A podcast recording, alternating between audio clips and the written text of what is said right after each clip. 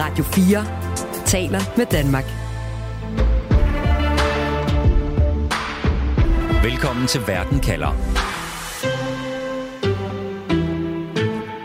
Hvis jeg siger EU, så tænker du måske på frihandel, eller roaming, eller krumningsgraden på en agurk, men nu er EU på vej til at få en helt ny og anderledes sprængfejlig opgave. I dag der giver et flertal af EU's regeringsledere nemlig deres velsignelse til, at unionen skal forsyne Ukraine med 1 million artillerigranater. Og i den forbindelse så skal EU selv for første gang stå for at købe ammunition på vegne af medlemslandene, ligesom det var tilfældet med coronavacciner. Og derfor spørger jeg i dag, hvorfor skal EU købe ammunition sammen? Danmark er også med på lejen, og det betyder, at vi skal være medlemmer af et nyt EU-agentur. Det kan du høre mere om senere i programmet, hvor vi også taler med tidligere forsvarsminister Søren Gade og spørger, om det var en god idé at sælge den danske ammunitionsfabrik, nu hvor hele verden mangler ammunition. Jeg hedder Stine Krohmann Dragsted. Velkommen til Verden kalder, programmet, hvor vi stiller skarpt på et aktuelt spørgsmål om verden, og på en halv time giver dig svar. Lytter til Radio 4. Så er vi klar til øh, topmøde her i Bruxelles med, må man sige, mange vigtige ting på dagsordenen. Selvfølgelig først og fremmest øh, Ukraine, behovet for at producere, indkøbe øh, ammunition, det er det, der mangler. Sådan lød det fra statsminister Mette Frederiksen, da hun ankom til Bruxelles i dag til et møde med resten af EU's regeringsledere. Og noget af det, de taler om lige nu, det er et regulært nybrud for EU, nemlig at EU skal købe ammunition. I første omgang drejer det sig om 1 million artillerigranater, der skal doneres til Ukraine. Joachim Finkelmann, du følger det her EU-nybrud, du følger Danmarks deltagelse tæt som direktør for forsvarsindustrien i Dansk Industri, og også forsvars- og sikkerhedspolitisk chef samme sted. Joachim, hvordan er det kommet dertil, at EU pludselig skal købe og donere 1 million artillerigranater? Først og fremmest så er det jo fordi, at der er krig i Europa, øh, og at den sikkerhedspolitiske situation nu er en helt anden, end øh, den var øh, før 24. februar sidste år.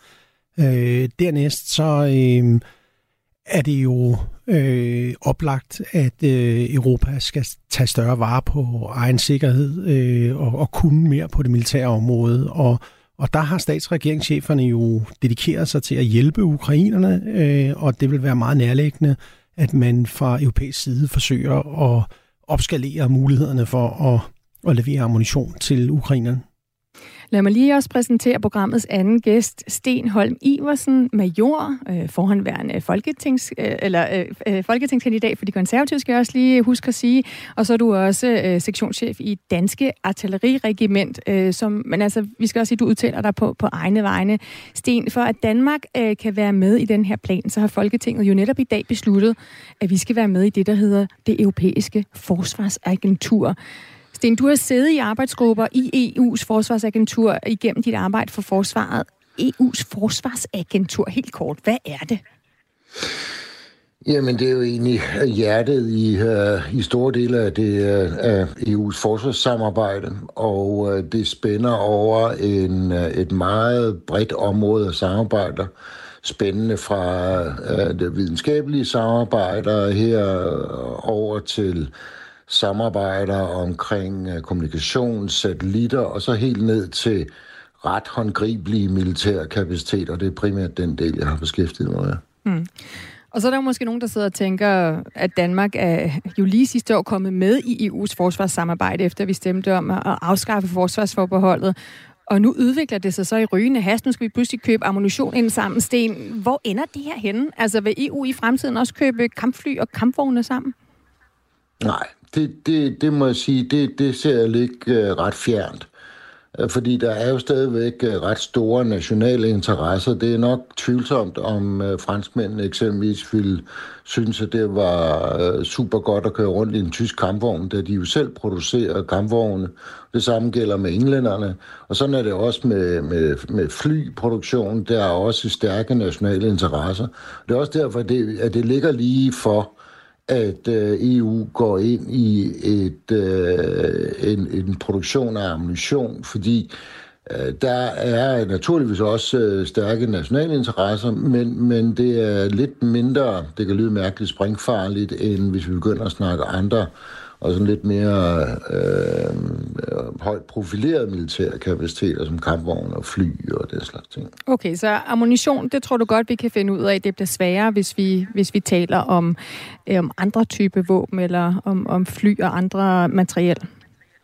Jeg tror, det bliver vanskeligt. Øh, nu har eksempelvis øh, hollænderne og tyskerne jo haft en brigade i fællesskab i massevis af år, og, og den, altså det, det, det, det bliver vanskeligt lige snart, at vi kravler ned, øh, og det bliver meget håndgribeligt, fordi der er jo stadigvæk nationale kommunikationssystemer, battlefield management systemer, altså øh, systemer, der skal give enhederne mm. en, øh, en, øh, en, en situationsforståelse på, på kamppladsen. Og alle de systemer er nationale, og det betyder også, at der er jo ikke nogen, der producerer til lager. Man har jo ikke et, et supermarked fyldt op med kampvogne og kampfly, hvor man lige kan tage ned og shoppe. Alt er bygget, så at sige, med hånden til modtageren, og det er det, der gør det vanskeligt øh, når man begynder at snakke om fælles indkøb og den slags ting, fordi øh, det er, der er stærke nationale interesser i, lige præcis det område her, og det vil der også øh, fremadrettet være. Okay, så det, det kan godt være, at øh, vi ikke skal se ind i en fremtid, hvor der sker sådan en kæmpe integration af, af, af de her systemer, men lige nu i hvert fald øh, fælles indkøb af ammunition. Og Joachim, det er jo fordi, der er krig i Europa. Og, Ukraine mangler ammunition, de enkelte europæiske lande mangler ammunition. Joachim, øh, altså hvorfor producerer forsvarsindustrien ikke nok ammunition? Altså, vi har gennemlevet en, en periode siden inden af den kolde krig, øh, hvor øh, nationerne har undladt, om man vil, øh, at investere i, i beredskab, som det også bliver sagt her af Sten. Øh, der er ikke indkøbt til lager og så videre, og industriens reaktion i forhold til sådan en udvikling, det er jo at give produktionsapparatet, så det passer præcis til de leverancer, der skal være. Og det vil sige, at der eksisterer ikke ekstra kapacitet eller lager, man bare kan, kan tage af på den måde. Og derfor så er det klart, at når der så opstår en krig i Europa, øh, og der bliver skudt artillerigranater af i det omfang, vi, vi ser, øh, så bliver der pludselig et stort behov. Øh, og det er jo det, man forsøger at reagere på, både på kort og lidt længere sigt. Så hvor meget det handler også om, at øh, når vi taler om øh, ammunition, når vi taler om våben, jamen så er våbenproducenter, de er nu på private hænder. Det er ikke sådan som i gamle dage, hvor det var staterne selv, der producerede de krudt og kugler, og de, øh, det materiel, man havde brug for. Altså, det, det kan man ikke sige entydigt om Europa. Der er stadigvæk mange statsejede øh, virksomheder i Europa, der producerer ammunition og våben. Øh, I Nordeuropa kan man sige. Øh, der er traditionen, at, øh, at det meste er på private hænder. Drager du lidt længere sydpå, øh, så vil man opleve, at meget stadigvæk er på statslige hænder. Så det er lidt et, et blandet billede som sådan. Mm. Joachim, udover at det kan blive en god idé for, for nogle af dine medlemmer i forsvarsindustrien, hvorfor er det så en god idé, det her med at købe ammunition i fællesskab i Europa? Altså først og fremmest er, er filosofien jo, at øh, hvis man skal have øh, virksomhederne til at investere i udvidet produktion, så skal der være garanti for, at der også øh, bliver bestilt øh, nogle ordre, der har en volumen, så det giver mening. Og når europæiske lande går sammen øh, og puljer, så at sige, deres behov, øh, så bliver ordrene større øh, og mere længere sigtet, og så giver det mening øh, at forøge produktionsapparatet. Så, så på den måde øh, giver det rigtig god mening. Og er det den store barriere lige nu i forhold til, at der ikke bliver produceret nok? Det er simpelthen også, at man skal forøge et produktionsapparat, og det sker kun, hvis man får en større ordre. Altså man kan sige, nationerne, som producerer, virksomhederne, som producerer ammunition i dag, de kan selvfølgelig øh, sætte ekstra skiftehold ind øh, på produktionslinjen osv., men der når man kun til et vist niveau. Hvis man virkelig skal op i de mængder, som der bliver talt om her, en million øh, artillerigranater, øh, så skal man formentlig investere i nye produktionsfaciliteter, det vil sige nye fabrikker, øh, nye maskiner osv., øh, og derfor så, så øh, er det det, der skal til. Mm. Og Sten, Danmark har jo faktisk haft en statsejet fabrik, som producerede ammunition til forsvaret. Den blev solgt tilbage i 2008 og, og er siden blevet lukket. Sten, vil det være godt at have sådan en fabrik i dag? Ja, det tror jeg, at øh, de analyser, man, øh, man kommer til at lave omkring et kommende beredskab, vil pege på. at der vil være øh, altså vital industri, som vi er tvunget til at have øh, i en, en eller anden grad på, øh, på, på nationale hænder, eller i hvert fald under national kontrol, eller at have en leveringsgaranti, øh, så vi kan tilsikre et fornuftigt beredskab og en fornuftig forsyningssikkerhed. Vi har jo netop forladt en, øh, eller er godt på vej ud af, eller er ude af en pandemi, hvor vi jo også kom til at, at, at, at nærmest slås om værnemidler. Uh, og det er et meget godt eksempel på, at, at der er uh, visse, en, en, en vis mængde af kritisk infrastruktur, som vi bliver nødt til at have øh, som minimum under en eller anden form for national kontrol. Ikke nødvendigvis på statslige eller nationale hænder, men vi er nødt til at have en eller anden form for leveringsgaranti og forsyningssikkerhed, og vi er nødt til at betale os fra, at de her virksomheder øh, så producerer til lager. Øh, hvis vi ikke selv vil have det opmagasineret, så skal vi betale os fra det. Og det, det tror jeg er læren på øh, både pandemien, men også noget af det, vi kommer til at, at konstatere, øh, når vi nu skal have genrejst vores forsvar, og de europæiske forsvar skal genrejses. Lad os høre lidt mere om, hvad læren kan være fra den mand, som var med til at sælge øh, den danske våbenfabrik, nemlig øh, Søren Gade, altså tidligere forsvarsminister og formand for Folketinget. Du lytter til Verden kalder på Radio 4. Søren Gade, velkommen til Verden kalder. Tak skal du have. Du er formand for Folketinget, hvor du sidder for Venstre, og så er du blandt andet også tidligere forsvarsminister. Og nu står vi, Søren Gade, øh, med mangel på ammunition. Det har nået et kritisk niveau over hele det europæiske kontinent, ikke mindst også i Danmark. Øhm, ikke nok med, at vi har doneret en masse til Ukraine. Nu har vi også selv brug for mere, fordi der rent faktisk er en trussel mod vores sikkerhed. Men Søren Gade, Danmark har jo haft, som vi lige talte om, en ammunitionsfabrik. Øh, prøv lige at tage os med tilbage. Søren Gade, vi skriver 2008. Du er forsvarsminister, og du og resten af regeringen beslutter at sælge den her statslige fabrik, der producerer ammunition til det danske forsvar. Hvorfor synes I dengang, at den danske ammunitionsfabrik skal sælges? Jamen, det er jo sådan, altså tiden var jo en anden, kan du sige, ikke også? Da den kolde krig var over, der har jo ikke tænkt på krig i Ukraine eller andre steder. Og forsvaret i Danmark har jo i været i konstant øh, penge med i mange år, fordi man ikke har været villig til at investere i forsvaret. Så bliver der lavet det, der hedder budgetanalyser. Det vil sige, hvad er konsekvensen ved at nedlægge en øh, ammunitionsfabrik i Danmark, og hvor kan vi købe øh, for de her, den her ammunition henne. Og der blev konklusionen på det i forsvarsforligskredsen, at man jo lukkede den ammunitionsfabrik, solgte det til et spansk firma, og så fik man så en kontrakt på ammunition. Dengang har det helt sikkert været en, en business case, at det var, det var godt at sælge den. Det ville med forsvaret spare nogle penge på. Og man var jo altid i mangel på penge i forsvaret, også, også dengang. Så kan du mm. sige, i bagspejlets uh, ulideligt klare lys, var det så klogt. Ja. Nej, altså... Var, det, der en lille bitte, var der en lille bitte del af dig, Søren Gade, der tænkte, at vi kunne få brug for at have dansk produktion af ammunition dengang? Jamen, det var jo en fremragende lille fabrik med nogle dygtige medarbejdere. Øh, men det er jo bare sådan, når der er lavet nogle budgetanalyser i, øh, i ministeriet, og man sidder og kigger på det, så skal man jo være øh, hardcore believer, hvis man skal overbevise taldrengene om, at det her det er en, det er en dårlig idé at, at spare nogle penge. Og, og som sagt, forsvaret også dengang øh, var jo i konstant beknep for penge. Men jeg er fuldstændig enig i de paneldeltagere, du har haft, om at verden er en anden, og det gælder både inden for vacciner, det gælder værnemidler, det gælder ammunition. Mm. Og jeg er jo rigtig glad for, at, at uh, Troels Lund, forgerende forsvarsminister i dag, sammen med andre lande i Europa, har indgået en aftale om at få produceret noget ammunition, som så den her gang skal gå til Ukraine. Men det er jo også noget, der peger fremad uh, i forhold til, at øh, EU-landene også i fremtiden kan få ammunition ved fælles indkøb. Ja, og det vil jeg også gerne spørge dig til, men, men lad mig lige holde fast i den med den danske ammunitionsfabrik. Altså, den kom på private hænder. Den blev solgt til et spansk firma, øh, som, blev, som lukkede den, simpelthen fordi den havde underskud. Var det en fejl at sælge den, Søren Gade?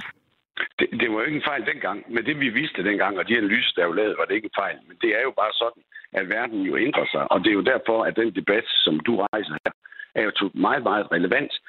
Men det kommer jo så tilbage til, eller frem til...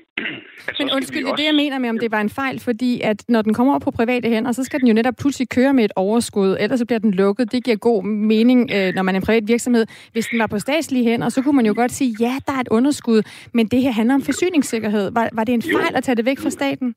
Jamen, jamen hør nu her. Du, så skal du have nogen til at kigge på, hvor mange penge du har sparet siden 2008. Fordi øh, 7 og 5 er jo ikke lige. Altså, man kan jo ikke... Altså, der er jo... Vi kommer til at træffe nogle beslutninger om noget kritisk infrastruktur, øh, kritisk øh, fabrikation, vi tager vi skal tage op igen. Men det kommer jo med en pris, og derfor siger jeg bare tilfærdigt, både Folketinget og du som borger i det her land, skal så også være klar til at betale de mange milliarder ekstra mm. øh, til for eksempel forsvar. Og de går så fra noget andet, som du måske gerne havde sagt eller set, der var prioriteret i stedet for. Det er jo netop altid et prioritetsspørgsmål. Dengang, der var det en fornuftig beslutning i den situation, verden var i. Set i bagspejlet, og med det, der er sket i Ukraine, jamen så kunne vi godt have brugt den våbenfabrik i dag. Nu har vi besluttet os for sammen med andre mm. lande at købe for 15 milliarder kroner ammunition ind til Ukraine, og når vi nu har lavet den aftale, og vi har fået fjernet forsvarsforholdet, ja, så kan vi jo fremadrettet jo købe ammunition ind med vores øh, øh partnere i øh, EU. Ja, nu er behovet for ammunition eksploderet på grund af krigen i Ukraine. Øhm, og, og regeringen, inklusiv dit parti Venstre, ønsker, at der igen skal produceres ammunition i Dan- Danmark. Altså at man faktisk måske vil, vil genåbne denne her øh, øh fabrik. Hvis du tager de briller på, altså en ting er man med, med budgettet, og man kunne have regnet ud, og nu står vi med et andet perspektiv, men var vi for naive dengang? Jamen, om vi var for naive, altså det var vi jo alle sammen. Altså, i Danmark har vi jo efterhånden øh, taget fredsdividenden, jeg ved ikke hvor mange gange, altså som tidligere forsvarsminister, så jeg er den sidste minister, øh, der har fået rigtige penge, øh, ekstra penge til forsvaret. Det varede kun i øh, fem uger så sparede man øh, pengene væk, da jeg var gået af som minister. Altså, det er jo ikke, fordi jeg ikke har øjne for, at vi skulle have flere penge, og det fik vi faktisk også i forliget øh, dengang i 2010. Men bottom line er bare, at vi var slet ikke i nærheden af de 2%, som man nu har taget beslutning om, om man nu skal op på. Og det er klart, det er jo nemmere at købe det, man mener, der er brug for, er nice to have. Det er jo nemmere med et budget, der lever op til NATO's forpligtelser, end at det måske kun var to tredjedel af det budget. Fordi you can't have a cake and eat it. Altså man er bare nødt til at sige, altså hvis man har for små budgetter, så er man jo nødt til at finde ud af, hvordan man får enderne til at hænge sammen. Nu har man besluttet i Folketinget at bevilge et kæmpe milliardbeløb ekstra til forsvaret på en meget trist baggrund af krig i Europa. Jeg synes, det er en god beslutning, men det tager mange år, inden man får genrejst øh, forsvaret til det, som øh, vi som politikere gerne vil have. Ja, og så kunne jeg godt tænke mig at spørge dig, Søren Gade, fordi nu står vi så i en ny situation, som du siger. Nu står vi med nogle andre budgetter, fordi der er krig. Vi taler om forsyningssikkerhed. Vi taler om at sikre både det danske og ukrainske forsvar, altså jo helt bottom line, krudt og kugler. Ville det, altså, ville det være bedre at øh, simpelthen omgøre den beslutning, der, der du tog i 2008, og igen have en statslig ammunitionsfabrik? Det er jeg simpelthen ikke nok inviteret til i dag. Det kan sagtens ske, at det ammunition, vi skal købe ind i fællesskab i EU, at de fabrikker, de allerede findes, og at man så udvider de fabrikker, der er på europæisk jord. Så, så jeg er ikke den rette at spørge, om vi i dag skal åbne en fabrik. Der kunne måske være nogle private mennesker, som synes, det kunne være en god idé, hvis de så fik nogle leverancer til, til staten. Men, men det, der er gået for meget vand i åen øh, siden, så det er der nogle kloge mennesker, der vil regne på. Vi kan jo spørge den fungerende forsvarsminister Troels Lund. Tusind tak, Søren Gade, formand for Folketinget og tidligere forsvarsminister, for at være med her i Verden kalder. Selv tak. Og jeg kan også spørge dig, Joachim Finkelmann, direktør for forsvarsindustrien i Dansk Industri. Kan private våbenproducenter, kan de give os den forsyningssikkerhed, som vi har brug for? Øhm, altså for eksempel ved at byde ind på sådan en ammunitionsfabrik i Danmark igen? Det mener jeg bestemt, at øh, private aktører kan. Det ser vi rundt omkring i Europa, øh, at det, det kan godt lade sig gøre i andre lande.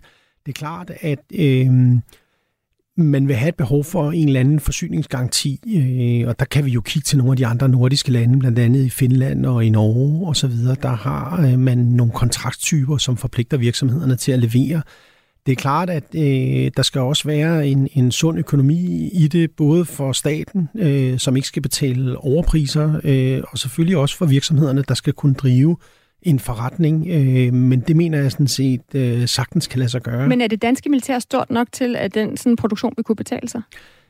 Det tror jeg ikke. Jeg tror, at det danske forsvar er et marked, der er relativt begrænset. Øh, når det er sagt, så har vi selvfølgelig Ukraine-situationen i øjeblikket, hvor det virker som om, at øh, de mængder, øh, man kan levere til Ukraine, er udtømmelige.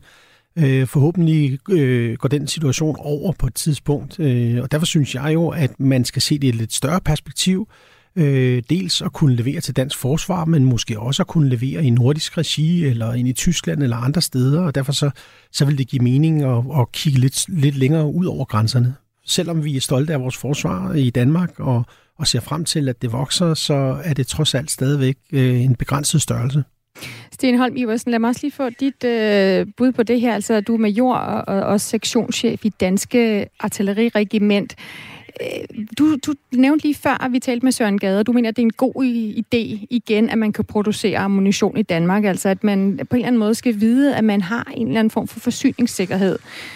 Øh, hvorfor er det ikke nok at have den produktion på private hænder? Jo, men det, det, det tror jeg da muligvis også, det er. Øh, det kommer jo an på prisen. Altså, som også Joachim i virkeligheden peger på, det, det kommer jo med en pris, hvis øh, vi skal have en privat ammunitionsfabrikation i Danmark, så skal vi jo betale det firma øh, en pris for at producere til lager og have den, øh, den, det, det lager, som vores beredskab dikterer. Og det beredskab vil jo øh, sådan overordnet set blive fastlagt af NATO, at vi skal kunne øh, eksempelvis øh, have øh, til en uge, eller tre dage, eller fire dage, eller fem dage. Det, det er jo det, og så er der et stort regnestykke bag ved det. Og det udmyndter sig så i et, i et antal øh, artillerigranater og alle mulige andre typer af ammunition og en øh, krav til vores kapaciteter øh, på den anden side. Men, men altså, alt kommer med en pris, og det må mm. man jo sætte sig ned og analysere på, hvor man får den bedste forretning i det for, øh, for staten og for, for skatteyderne. Om det så bliver en privat leverandør, ja, altså, jeg må jo konstatere, at, at, altså, at at stater har stået på havnen i Amsterdam og nærmest slået som container med værnemidler i. Den situation, øh, den kan vi jo ikke tåle at stå i, når vi snakker noget så vigtigt som, øh, som vores forsvar. Øh, og det tror jeg også, man bliver nødt til at tænke ind i, øh, i det her. Og dermed så tror jeg ikke, vi kommer udenom en, øh, en produktion af ammunition i en eller anden grad i Danmark. Øh, Joachim, bare helt kort. Hvorfor er det ikke en god idé at genoprette en statslig produktion af ammunition i Danmark? Øhm, det kan det jo sådan set også være. Altså, det kan jo godt være en god idé, at staten har et eller andet medejerskab. Jeg er ikke sikker på, at staten er bedst til at drive virksomhed øh, som sådan. Og jeg synes også, at vi jo har oplevet på andre områder i samfundet, at statslige, eller øh, undskyld, private aktører jo sagtens kan drive virksomheder, som har kritisk betydning, øh, som både kan levere el og, og vand og alt muligt andet. Øh, men, men det synes jeg, at man skal udforske om Altså, der findes i andre lande også modeller, hvor staten er medejer i en eller anden forstand, men hvor virksomheden er drevet af, af private aktører. Mm. Så der mm. findes forskellige modeller. Det, det må man kigge på, hvad der, hvad der bedst kan betale sig. Øh, men det er klart, at øh, det vil være svært at sige, at man har forsyningssikkerhed med en eller anden kontrakt med et udenlandsk firma, hvor det beror på, at de kan levere fra udlandet til Danmark. Det så vi jo under covid hvor vanskeligt det kan være. Øh, og selv øh, vores allertætteste partnere i Sverige og Tyskland osv. Mm. havde svært ved at hjælpe os i en situation, hvor de selv var i krise. Så du synes, det er vigtigt med danske aktører, og så spørgsmålet, om det hører at være statsligt decideret, eller om, eller om det kan være på private hænder. Vi, vi skal lige gå videre og, og kigge på, øh, hvad hedder det, den her 1 million artillerigranater, der er doneret til Ukraine, hvad det egentlig betyder. Radio 4 taler med Danmark. Jeg hedder Stine Krummernd Dragsted, du lytter til Verden kalder, hvor vi i dag altså taler om ammunition, fordi efter invasionen af Ukraine, der er ammunition blevet en mangelvare i Europa, og nu har EU-landene besluttet at købe ammunition i fællesskab. I første omgang så skal 1 million artillerigranater doneres til Ukraine. Joachim, øh, hvor meget er 1 million i den her sammenhæng? Jamen, en million er et enormt antal. Øh, når man snakker om, om mindre øh, kaliber, mindre ammunitionstyper, så, så er en million ikke meget. Det, det er hurtigt noget, der forgår, når man skyder med gevær og så videre. Men, men når man snakker de store ammunitionstyper, så er det virkelig, virkelig store mængder. Mm. Øh, så, så det er også mere end, end hvad de normale ammunitionsproducenter lige har på lager, eller lige kan, kan øh, administrere og producere inden for kort tid.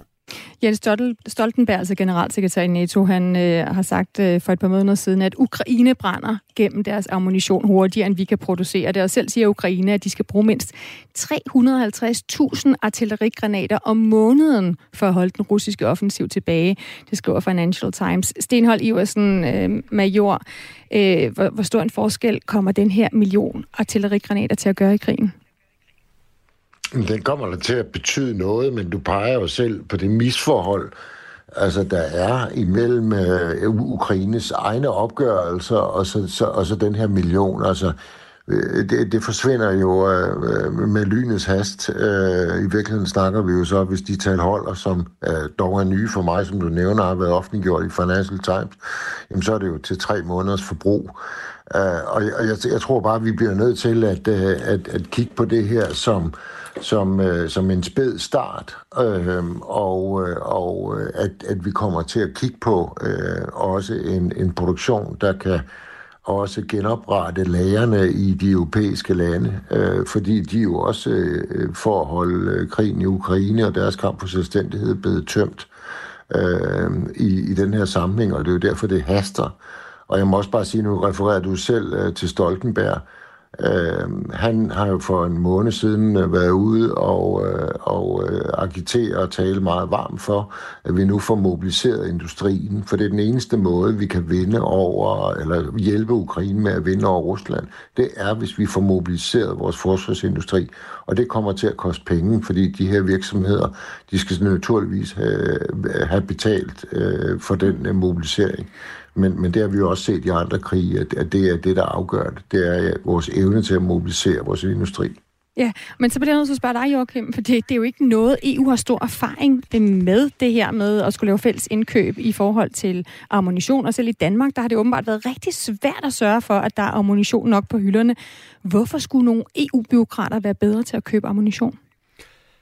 Altså, jeg, øh, jeg er den overbevisning, at øh, EU øh, har nogle muskler øh, til at løfte den her opgave. Øh, EU-kommissionen er jo vant til at lave industripolitik øh, på forskellige områder, og, og det der er kernen her, øh, det er jo dels, at man puljer øh, nationernes øh, øh, enkeltvise indkøb til et større indkøb, men det er jo også EU, der laver reglerne for, hvad der, hvordan man laver udbud, hvordan man øh, får tingene til at ske hurtigt. Øh, og med det maskineri, EU har bagved, bagved så har man mulighed for at, at lempe øh, på forskellige skruer, øh, så man får det her til at ske på en, en hurtig og gnidningsfri måde.